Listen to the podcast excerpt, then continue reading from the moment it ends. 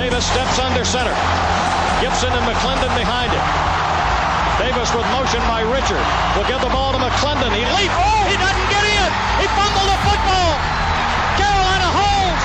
The game is over. And Carolina has won the game. Bentley to throw. Over the middle, intercepted. Wolfik again. Wolfik the other way at the thirty, the forty. Wolfik to midfield. Miles Wolfik with the pick. The heels on the doorstep of an enormous victory. Left side of the line. Hood standing to Williams' right. Williams going to throw. One-on-one. Davis has it. Touchdown. Carolina wins. Carolina is the Coastal Division champion. Bernard fields it at the twenty-six. Heading to the far side. Gio at the thirty-five. Gio, he's at the fifty. No, he's not. Yes, he is. Gio is going to take it for a touchdown. Are you kidding me? Connor Barth for the possible win. Snap. Spot. Kick away. High enough. Long enough. It's good.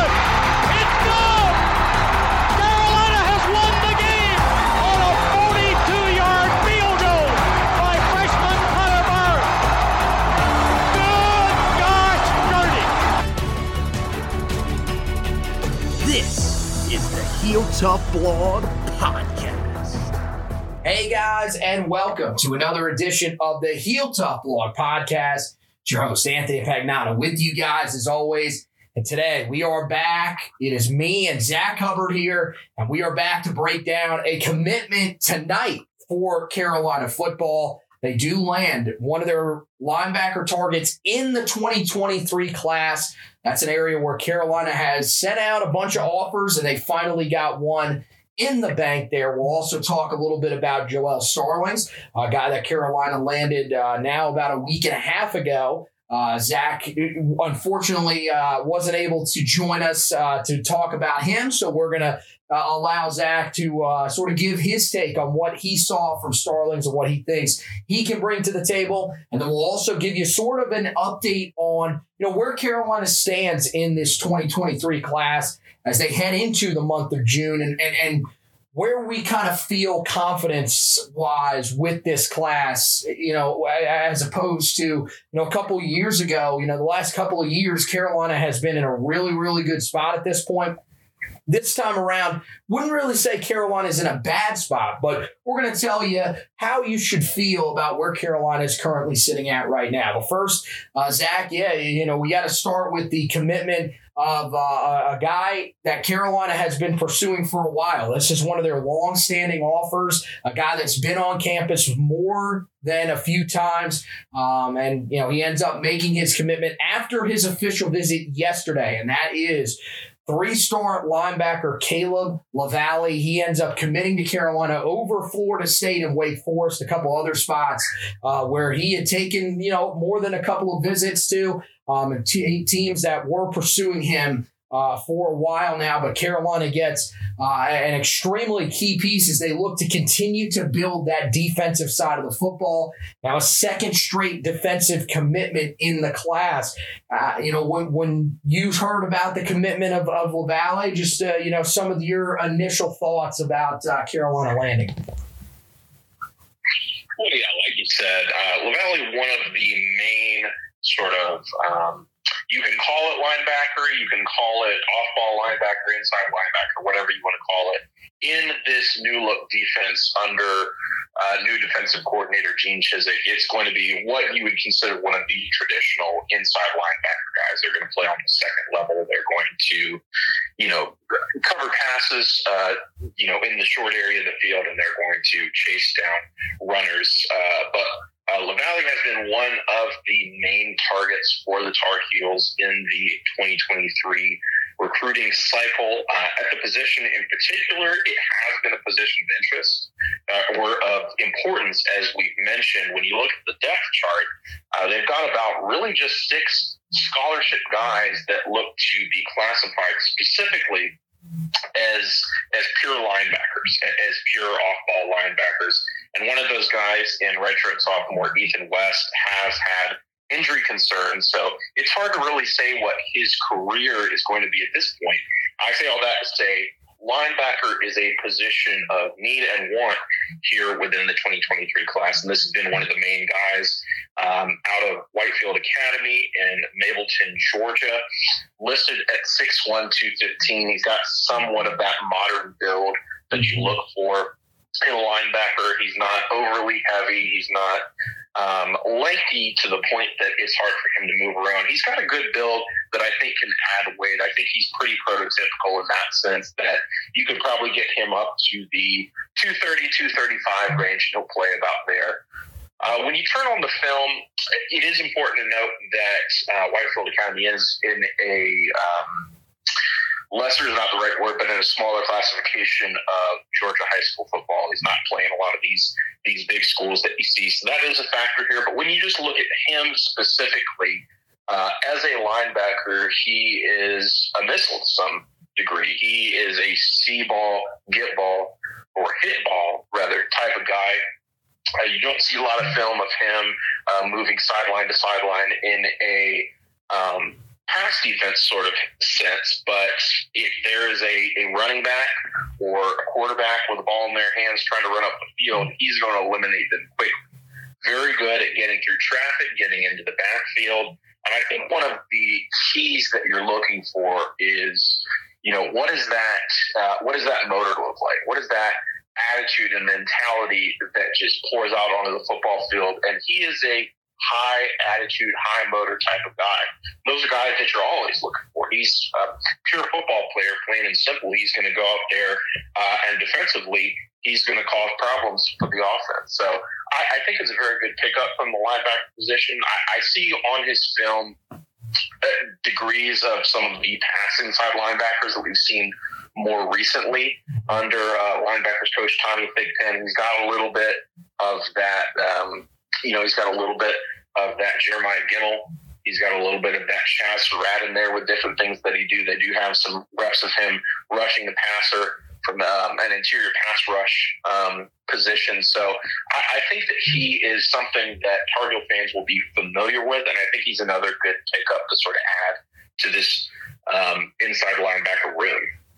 Yeah, and I, I think, you know, missile was an interesting way to describe him. And now that you say that, I think that's a really strong way to describe how he plays on film.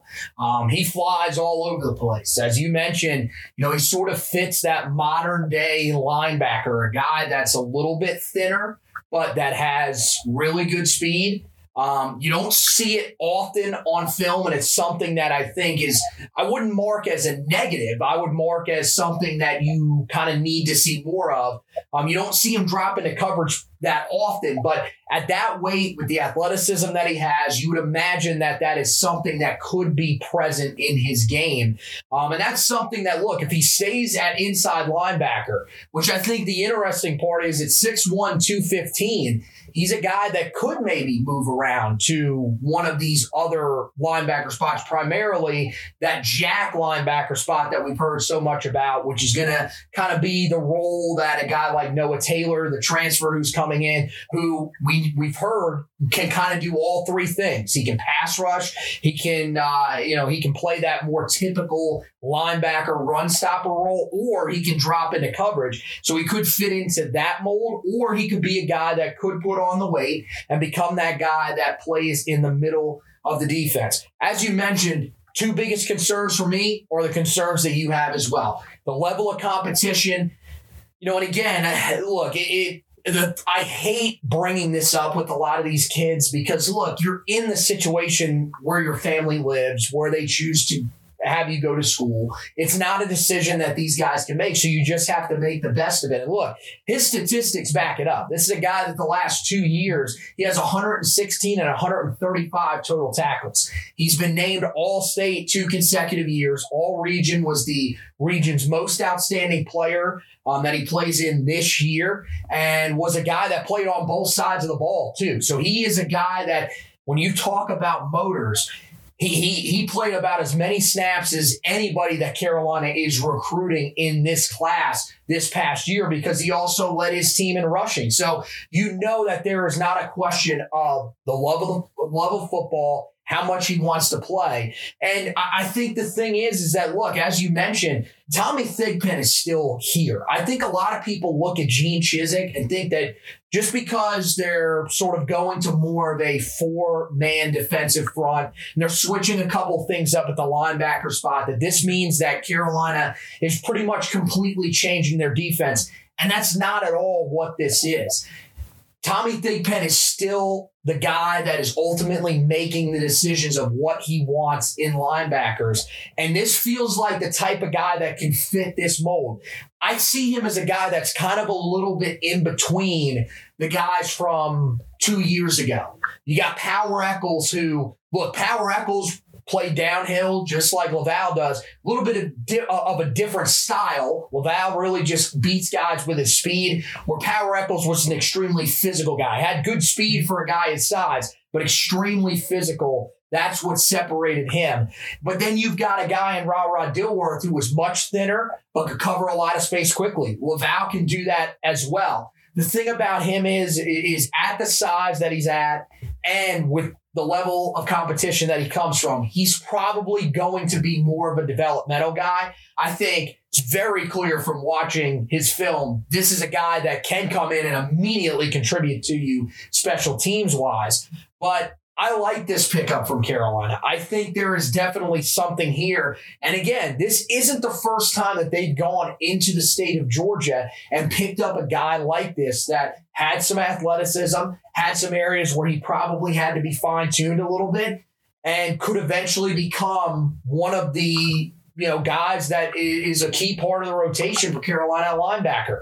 That's Jeremiah Gimmel in a nutshell. So we'll, we'll see. I, I like that comparison when you talk about him. I think if you're looking for a guy that he sort of compares to play style wise, it's probably, I think Surratt's probably a, a pretty good guy to sort of compare him to, because he, remember, Surratt was pretty thin like him as well. He's able to get, you know, after the quarterback a little bit. He's had six sacks in each of the last two years. So there's a lot of potential there uh, with him. And, you know, the thing is, is you kind of wonder, you know, I, here, here's my question. I, I don't think that this team is done at linebacker. Um, and I don't see anybody suggesting that they are, but there are some really uh, you know, big targets, mainly from the state of Virginia, that Carolina is still looking at. Of course, you got a guy that's, you know, by way of Virginia, but now currently at I M G Academy in Jordan Hall, the four-star linebacker. You've also got Uh, you know, a couple other guys that, you know, come from the state of Virginia directly, um, in, in Kevion Keys, who was on campus uh, this past weekend. And then you've got a guy that is going to visit at the end of the month. He's a little bit of a lower rated prospect. Um, still a guy that honestly seems to kind of be a little bit unknown uh, in Amari Campbell. So do you think that Carolina will take one more in this class? I think that's going to be the key thing here is, is that this commitment, I think, takes one of the spots. And I would be kind of shocked if Carolina takes more than two linebackers in this class. I, I do think that they need that second guy, but what, what do you think about, you know, the, in terms of the amount of linebackers that Carolina may take here? I think that they absolutely take two linebackers in the class. I think just based on where the numbers are now, that would make sense. And also just based on the number of prospects that they have, um, you know, on the board right now. You mentioned a guy out of I M G like Jordan Hall, obviously guys that were on campus this weekend, and Kevion Keys and Jeremiah Turlander, Amari Campbell as well out of Virginia. And then another one that Uh, visit, visited, I believe, uh, the weekend of May twenty-first in Lewis Carter out of Florida. So there's a ton of names on right. the board there. Um, I absolutely think that they take at least one more. I think that they might take three. I'm a little hesitant to say that. It would have to be a sort of a, a, a best available situation if one of those four-star guys, particularly one of those four-star guys out of Florida, if they are, you know, they're waiting to commit and say, I want to come to North Carolina, I don't imagine that the staff would say no, but as of right now, I, I am going to stick with two, and I do feel strongly that they are going to take at least one more linebacker. Yeah, and, and the other interesting element, I guess, is also kind of how they view the guys that are currently listed as linebackers? Do they view any of those guys as jacks? Or is LaValle a guy that they view as one of those jack linebackers? Because that's an area where Carolina is going to need depth. Um, don't know about the status after this year of Chris Collins, if he will take his extra year, but as of right now, he's listed as a senior.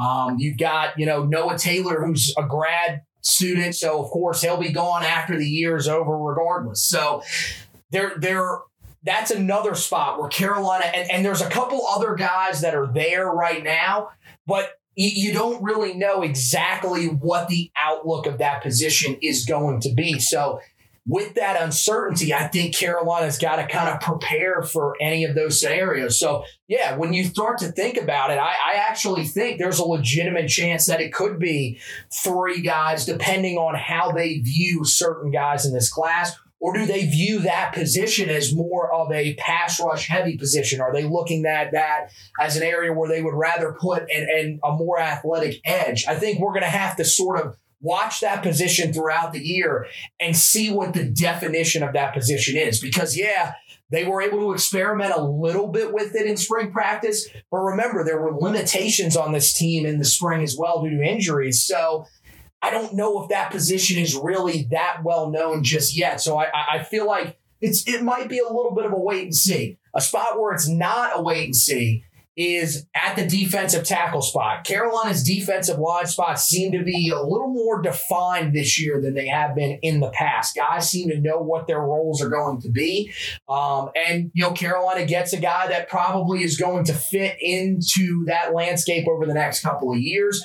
Again, another guy. This one, I think, is a guy that has more physical tools and more of a capability to come out and be a guy that can sort of affect, uh, you know, have an on-the-field effect right out of the gate in Joel Starlings, who committed about a week and a half ago. But the question is, is, you know, what does that position look like, and where does Joel Starlings fit?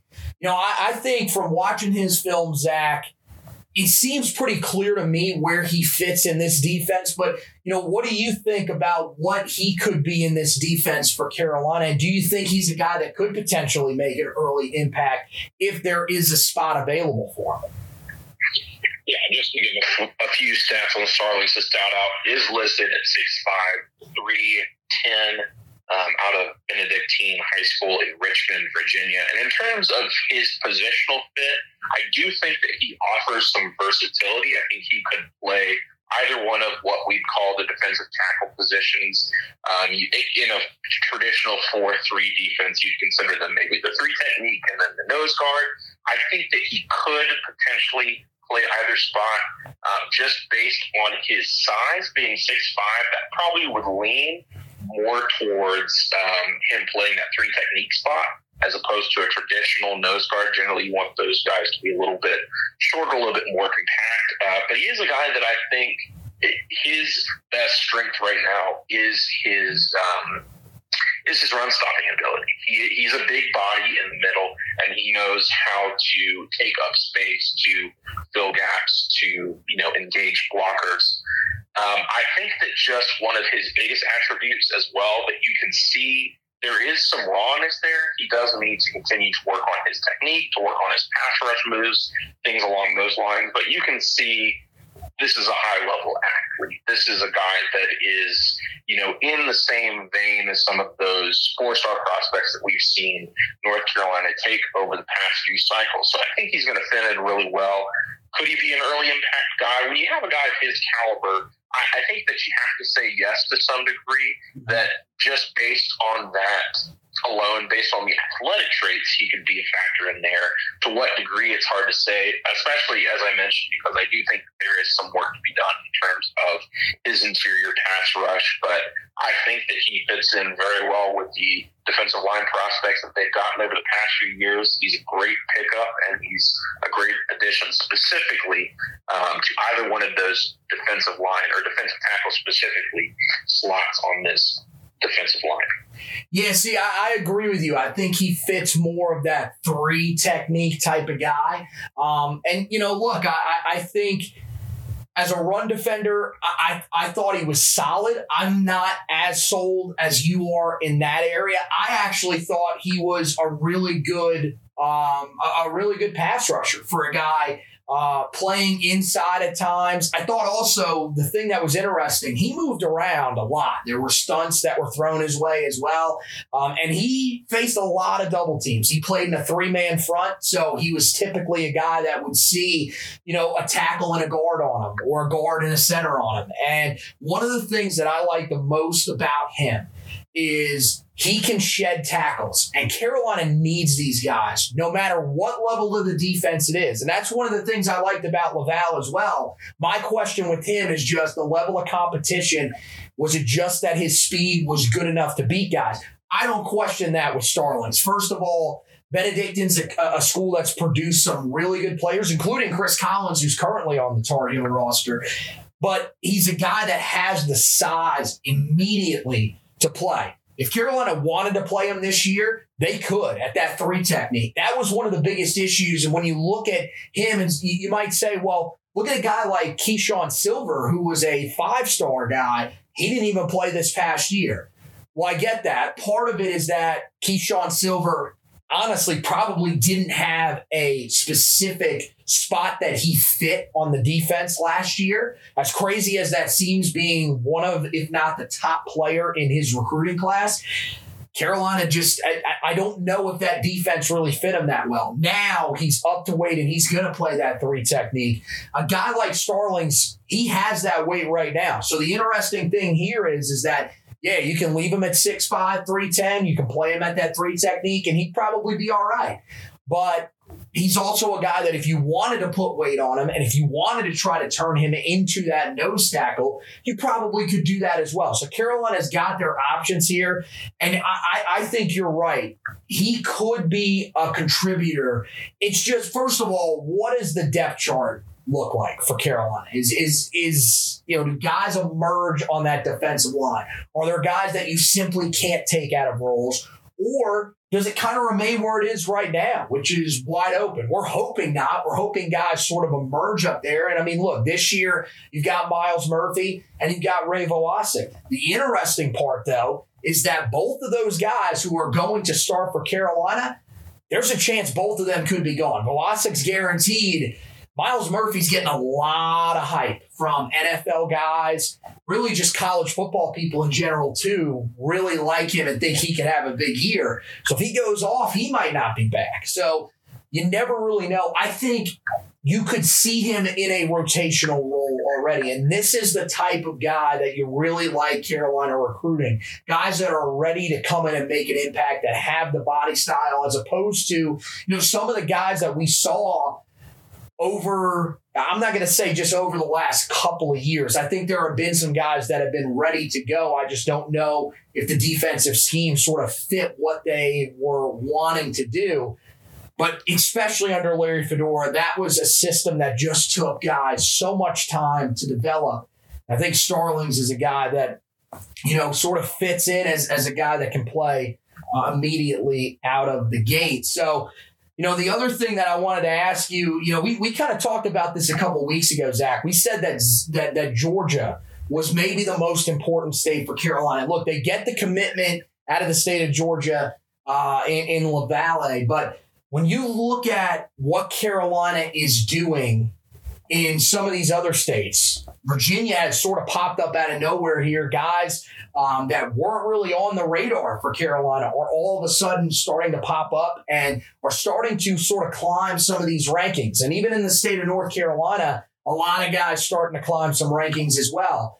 So we asked, you know, a couple of weeks ago, we thought that Georgia was the most important state to Carolina's success in this recruiting class. Do you still stick with that notion? Or are you maybe starting to change your tune a little bit about uh, about what is the most important state for Carolina on the twenty twenty-three trail? I think as of this time, um, I would still say so, especially with the commitment of Caleb LaValle.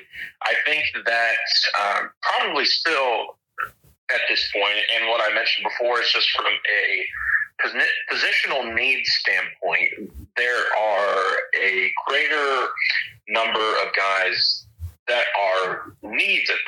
position um, in the state of Georgia than there are at North Carolina. When you look at some of the main guys, uh, really what's leading the way for North Carolina is they do have a good number of wide receivers that North Carolina is involved with. Um, Christian Hamilton, Chris Culliver, uh, Kevin Concepcion, as we've mentioned, uh, Nathan Leacock is another offer, and then Noah Rogers, of course, is the big guy in state. Um, they do have some some edge prospects as well that they feel good about, guys like Rico Walker, Javon Harvey, and then you know, more of a pure defensive lineman, and David Hobbs. So they have some options there, certainly. Um, but Georgia, you know, you see more of the offensive line prospects, guys like uh, Paul Mubenga, but official visited this weekend, guys like Robert Grigsby, um, and then um, some defensive back uh, guys such as Caleb Cost um, as well. So just from a positional need standpoint, I do think that I would still give Georgia the slightest of edges.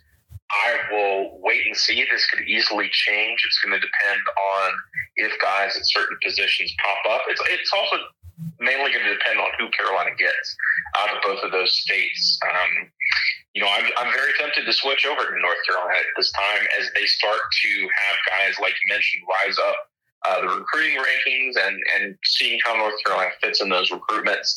I think it could shift.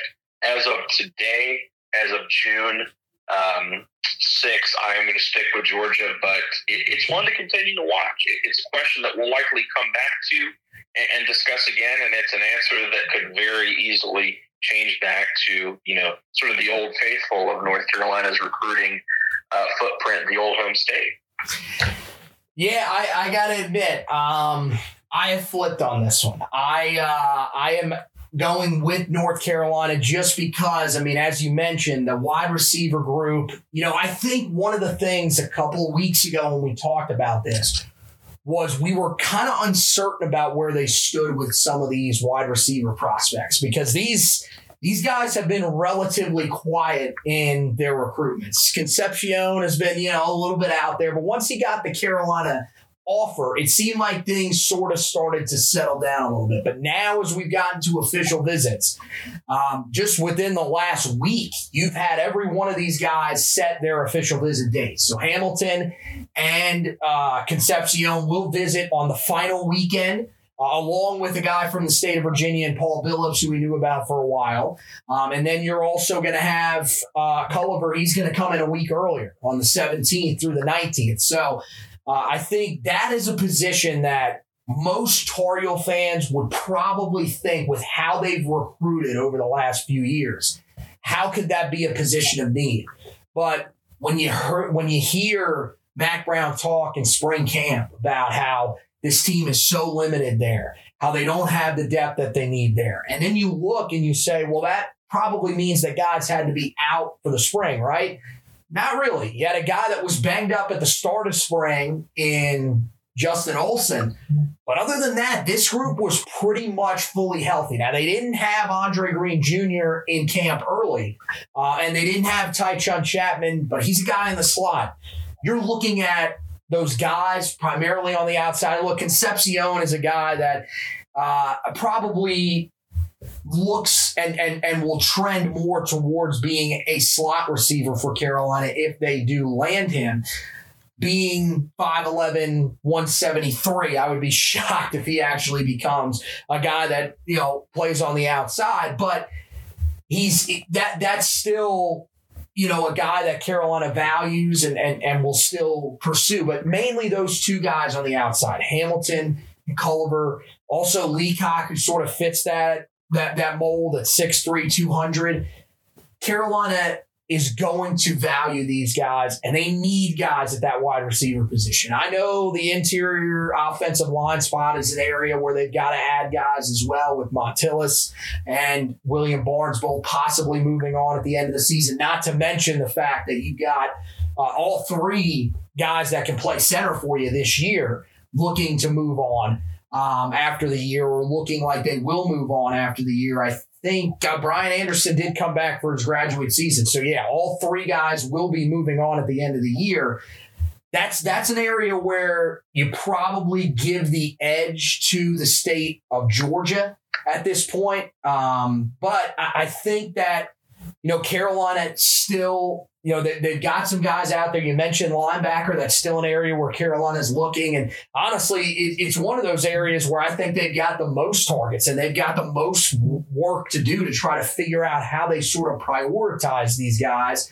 Um, because, you know, Grant Tucker is a guy that we haven't talked a ton about, but he's still one that Carolina, you know, feels like they're probably in play for. And then, you know, not to mention that the, the fact that, you know, this staff still is going to value, you know, some of these in-state guys when they look at some of these other positions. So uh, I definitely think that, you know, Carol, Carolina, it, it's it's confusing between the three as opposed as to how you order them. I think at this point, especially with the recent offers and the recent interest that you've really had from the guys in the state of Virginia, that has put that that group a lot closer than we probably thought a, a few weeks ago. But I think, you know, Georgia's probably a close second to the state of North Carolina right now. And then I think Virginia is probably right behind them. After that, it, it gets a little bit cloudier. I think Florida is probably the clear number four right now.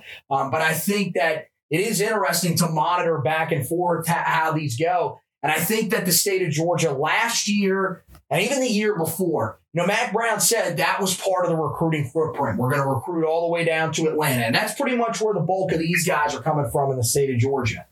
But I think that as we've gotten, you know, we've gotten into this twenty twenty-three class, and especially with the influence of Charlton Warren and probably to a certain extent Gene Chizik, but an area where Charlton Warren has recruited for years, I think that has sort of allowed Carolina uh, to expand that footprint further into the state of Georgia and maybe strengthen that pipeline just a little bit. So we're going to take a quick break. We'll come back right after this message from DraftKings, and we'll talk about the state of the twenty twenty-three class and moving forward in the month of June. Right, hang on with us right here on the Hilltop Blog Podcast. Are you ready for the N B A champs to be crowned? Join the finals action with DraftKings Sportsbook, an official sports betting partner of the N B A. New customers can make any five dollar N B A bet and get one hundred fifty dollars in free bets instantly. Looking to turn another small bet into a big payday during the N B A Finals? With a DraftKings same-game parlay, you can do just that. This N B A season, a customer placed a five dollar same-game parlay and won over five thousand dollars. Create your own parlay by combining multiple bets like which team will win, total three-pointers made, total rebounds, and more. And boom, you have a shot at an even bigger payday. Download the DraftKings Sportsbook app now. Use the promo code T P P N. Make any five dollar bet during the N B A Finals and get one hundred fifty dollars in free bets instantly. That's promo code T P P N only at DraftKings Sportsbook, an official sports betting partner of the N B A. Minimum age and eligibility restrictions apply. See show notes for details. Hey guys, welcome back into the Heel Tough Blog Podcast. Anthony Pagnotta, Zach Hubbard with you guys here. So now Carolina, four commitments in the class, now two on both sides of the ball. Uh, Carolina now has three commitments since the start of May, and they do have one now in the month of June. And this was the time period that Mack Brown said when he talked uh, a few, you know, now probably more than a few weeks ago, um, that Carol, this was the time period Carolina had to do damage in. And it makes sense. Carolina's hosting a bunch of official visits. We've already talked to you about the fact that, you know, you, you had that big weekend to open the official visits uh, back uh, on the weekend of May twentieth through the twenty-second. This weekend, there were a lot of guys that kind of added their names last minute, um, and it became a bigger weekend than I think a lot of people realized early on. But ultimately, that June twenty-fourth weekend is where you're going to find a lot of the guys that you would think Carolina will have a chance to get to pop on the spot or right after the official visits. And it could bring in, uh, you know, more than a few commitments here. But I think the question that most people want to know right now is, where is the confidence level in this recruiting class? Because There's no beating around the bush. This is not a recruiting class that is as strong as the ones that we have seen the last couple of years, at least at this point in the recruiting cycle. Carolina's class, according to twenty-four seven Sports composite team rankings, is ranked forty-sixth. Now, again, there are some teams that are much more successful than Carolina overall on the field, um, and even in recruiting, that are off to slower starts than Carolina is. But uh, it's still something that I feel like Tar Heel fans are maybe a little bit concerned about at this point. So, Zach, as, as we sit here now with four commitments, three in the last little over a month, how, you know, where's your confidence level with this recruiting class? Do you think that this is a class that Carolina can kind of get back into that range that we were talking about uh, just a, a few weeks ago when we mentioned a top twenty class? I, I think um, since the time that we've spoken, um, I do feel better about where the recruiting class is going, and I do feel, you know, more confident about them getting into that top twenty range. I still feel like it'll probably be, you know, the nineteen or the twenty range, but um, so far they're they're two big uh, spring and summer official visit um, windows have have gone swimmingly so far. They've gotten good returns uh, from multiple prospects on both weekends. They've got a commitment thus far on both weekends, and I expect that to continue. There will likely be more in the month of June for this weekend, as well as some from the weekends forthcoming. So I think, as you mentioned, uh, May and June are going to be the biggest months uh, in the twenty twenty-three cycle for Tar Heel recruiting, probably December as well as you get around the early signing period. But May and June, those are going to be your big months for this class. It's June now, so June is likely going to be where we see the bulk of this movement.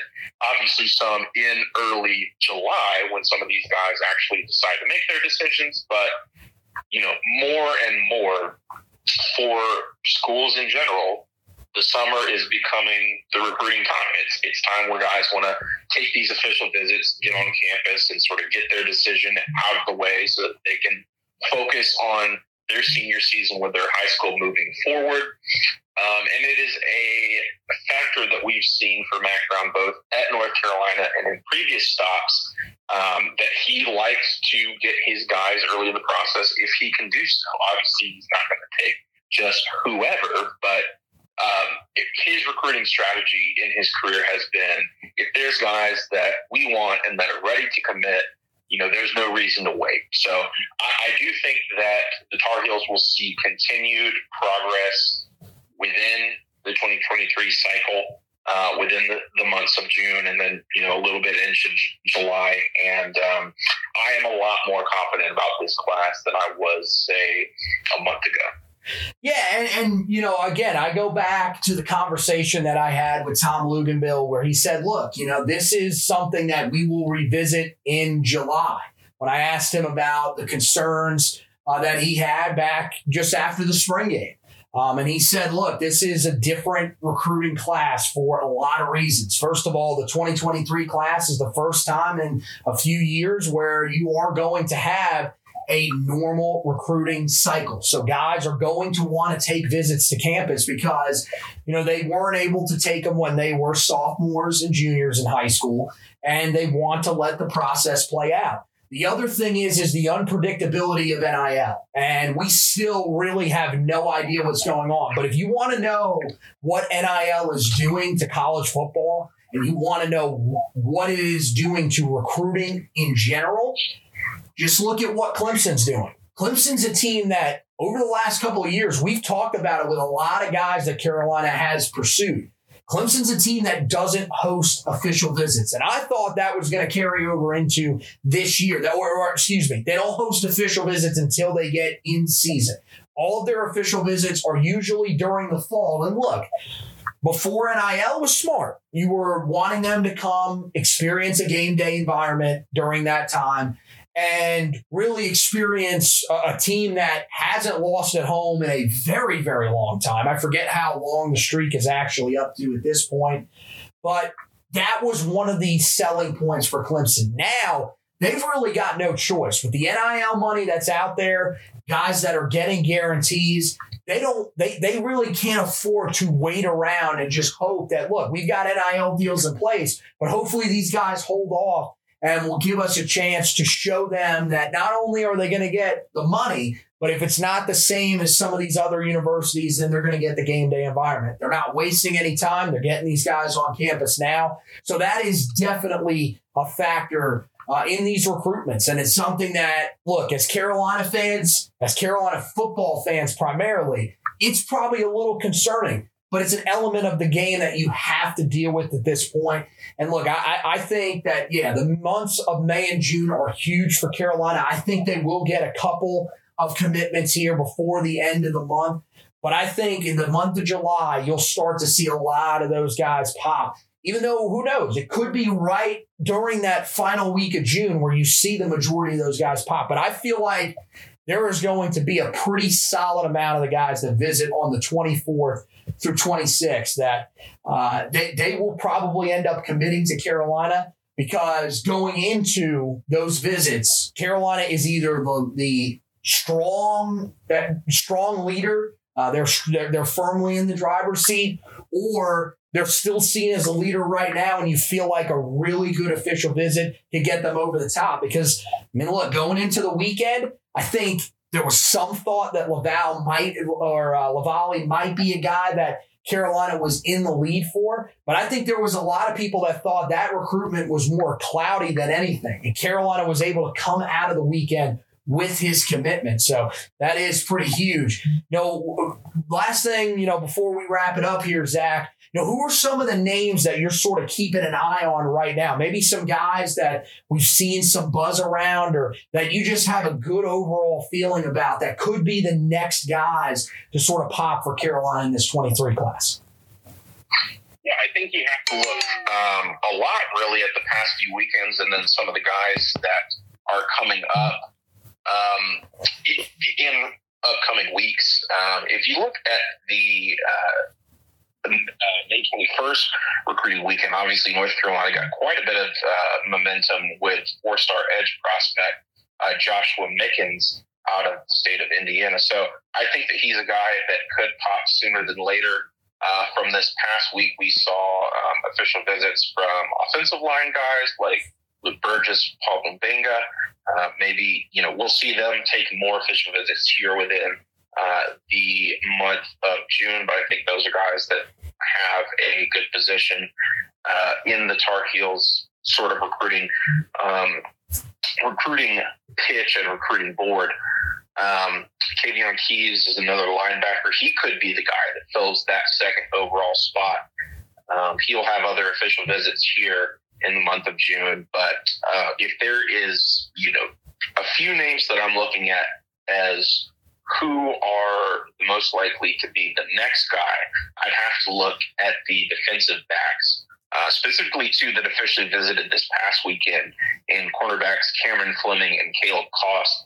Uh, Caleb Cost, a guy that is a uh, dual sport athlete, plays uh, football and baseball, which is a factor in his recruitment, and um, you know, there were baseball games on campus this weekend. I know that that was something that was very appealing to him, to see not only the football side, but the baseball side as well. If there was a name that I'm looking at as who's the most likely to be the next guy, I'd probably look at Caleb Cost. But I think, you know, like I mentioned, there's a number of guys that are um, in the race here.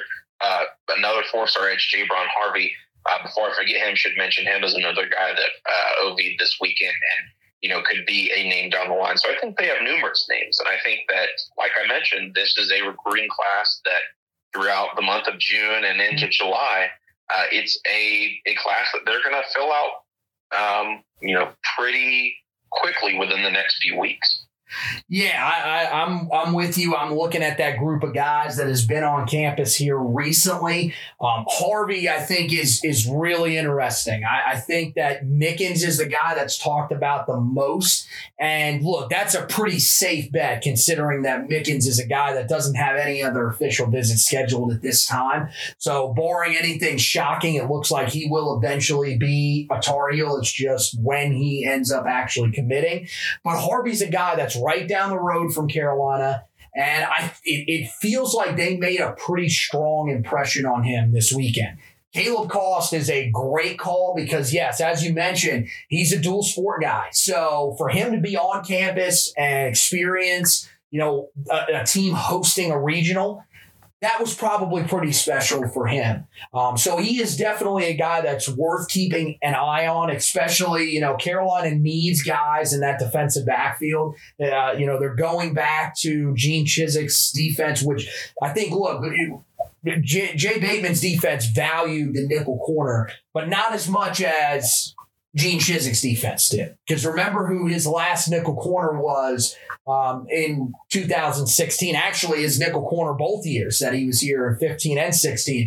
It was M J Stewart. And that was a guy that was arguably Carolina's best defensive back in those secondaries. So clearly he values guys. That, that means that Carolina, year in and year out, they're going to want to make sure that they can probably recruit all three cornerback positions as well as some depth there. So I think that's definitely a guy to keep an eye on.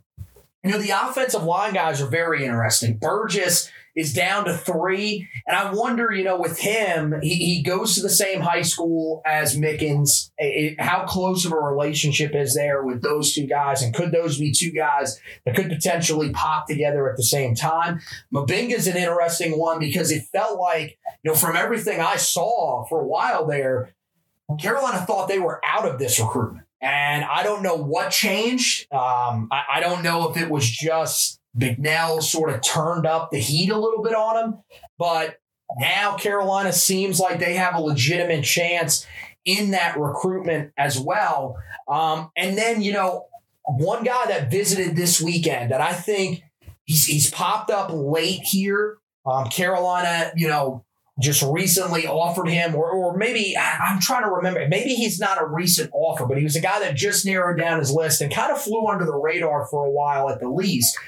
Was Cameron Fleming. And that's a guy who just visited this past weekend. It doesn't seem like he, you know, from, from looking, I, I don't think he has any other official visit scheduled at this time. So I think Carolina's got a more than legitimate chance to land his commitment at some time, you know, sometime soon here, um, especially being from that Richmond area. Carolina, look, they've recruited the state of Virginia well overall, but that Richmond area is really the area where Dre Bly does the most damage. Richmond, Virginia Beach, where he's from, those are the two areas where Carolina really goes to work in the state of Virginia. So don't be surprised if he's one of those guys. And if you're looking for a guy that is still going to visit, maybe one of the guys that we've talked about that has visited doesn't commit just yet, they end up holding off, and you're looking for that next guy on uh, on the weekend of the seventeenth, which is the next big official visit weekend. I think they're going to have a few guys on campus here this next coming weekend, but not too many. It's Julian Randolph, the tight end prospect at Independence High School in Ashburn, Virginia. He's a guy that Carolina has really turned the heat up on, which makes me believe that Vance Bulliard, the guy out of Northern Guilford High School in Greensboro, probably is leaning somewhere else, and that seems to be what a lot of the you know, main, main recruiting sites are thinking. Carolina's turning the heat up here, and I think that could be the next guy to watch out. It feels like he's one of those guys that just heading into the, the, the visit, Carolina's firmly in the driver's seat, and all they got to do is really just show him what he expects to be shown going in, and they could potentially land that commitment. So those are the guys uh, that me and Zach are keeping an eye on here as we get closer and closer towards Uh, the end of June here. It's uh, three more weekends, um, three big ones for Carolina, and we'll have you covered on that front on the website, heel top blog dot com. We've got that commitment up article up there for you guys on Caleb LaValle. Uh, you can check that out. Uh, it goes a little bit more in depth than me and Zach did here, sort of describing what Carolina is getting out of the prospect from uh fr- from the state of Georgia, from Mableton, Georgia. Uh, and uh, also, you know, head back, check out the article on Joel Starlings if you want to know a little bit more information about him. Uh, both guys, you know, key uh, key commitments for Carolina as they roll throughout uh, this month, the, the months of May and June. Uh, and, you know, make sure that you guys are keeping up with everything else that's going on. We have our weekly storylines that are coming out for you. Last couple of weeks, they've been very, very recruiting heavy. But as we get more news on, you know, the current team, and as we get a little bit closer to the start of fall camp, we will, of course, have more news for you guys. So make sure you're keeping up with that on the website. And then, of course, on the basketball side of things, Carolina's still potentially looking to fill that one scholarship spot that they have available. Josh tells you about a guy that pulled out of the N B A draft that Carolina could be looking to pursue. He goes a little bit in depth on Pete Nance. Make sure you go over to the website and check that out. It's all in one place, hilltop blog dot com. You can check us out on the social medias where we post that, as well as the podcast editions. You can check the podcast out Uh, wherever you listen to your major podcasts. And while you're there, check out the Four Corners podcast as well. That's our basketball podcast uh, where we uh, go in depth on all that stuff that we just talked about. Our last episode, we did sort of talk a little bit about Pete Nance, and they also talked about another guy that Carolina could potentially look at, and Keon Brooks. He unfortunately now is off the table, but we've got that in there about Pete Nance. So make sure you guys go back and check out that last edition of the podcast. And as I mentioned, everything is in one location on the Facebook page, Heel Tough Blog. Just search it in the search bar, or you can also head over to Twitter at Heel Tough Blog on Twitter. We'd appreciate it if you give us a follow on there. And you can check out our personal pages for me at H T B Anthony, for Zach at Hack Zubber two, and of course for Josh, it is at H T B Josh. So that's going to wrap it up for this edition of the podcast. Want to thank Zach for hosting with me. Want to thank you guys for listening. And as always, go Tar Heels.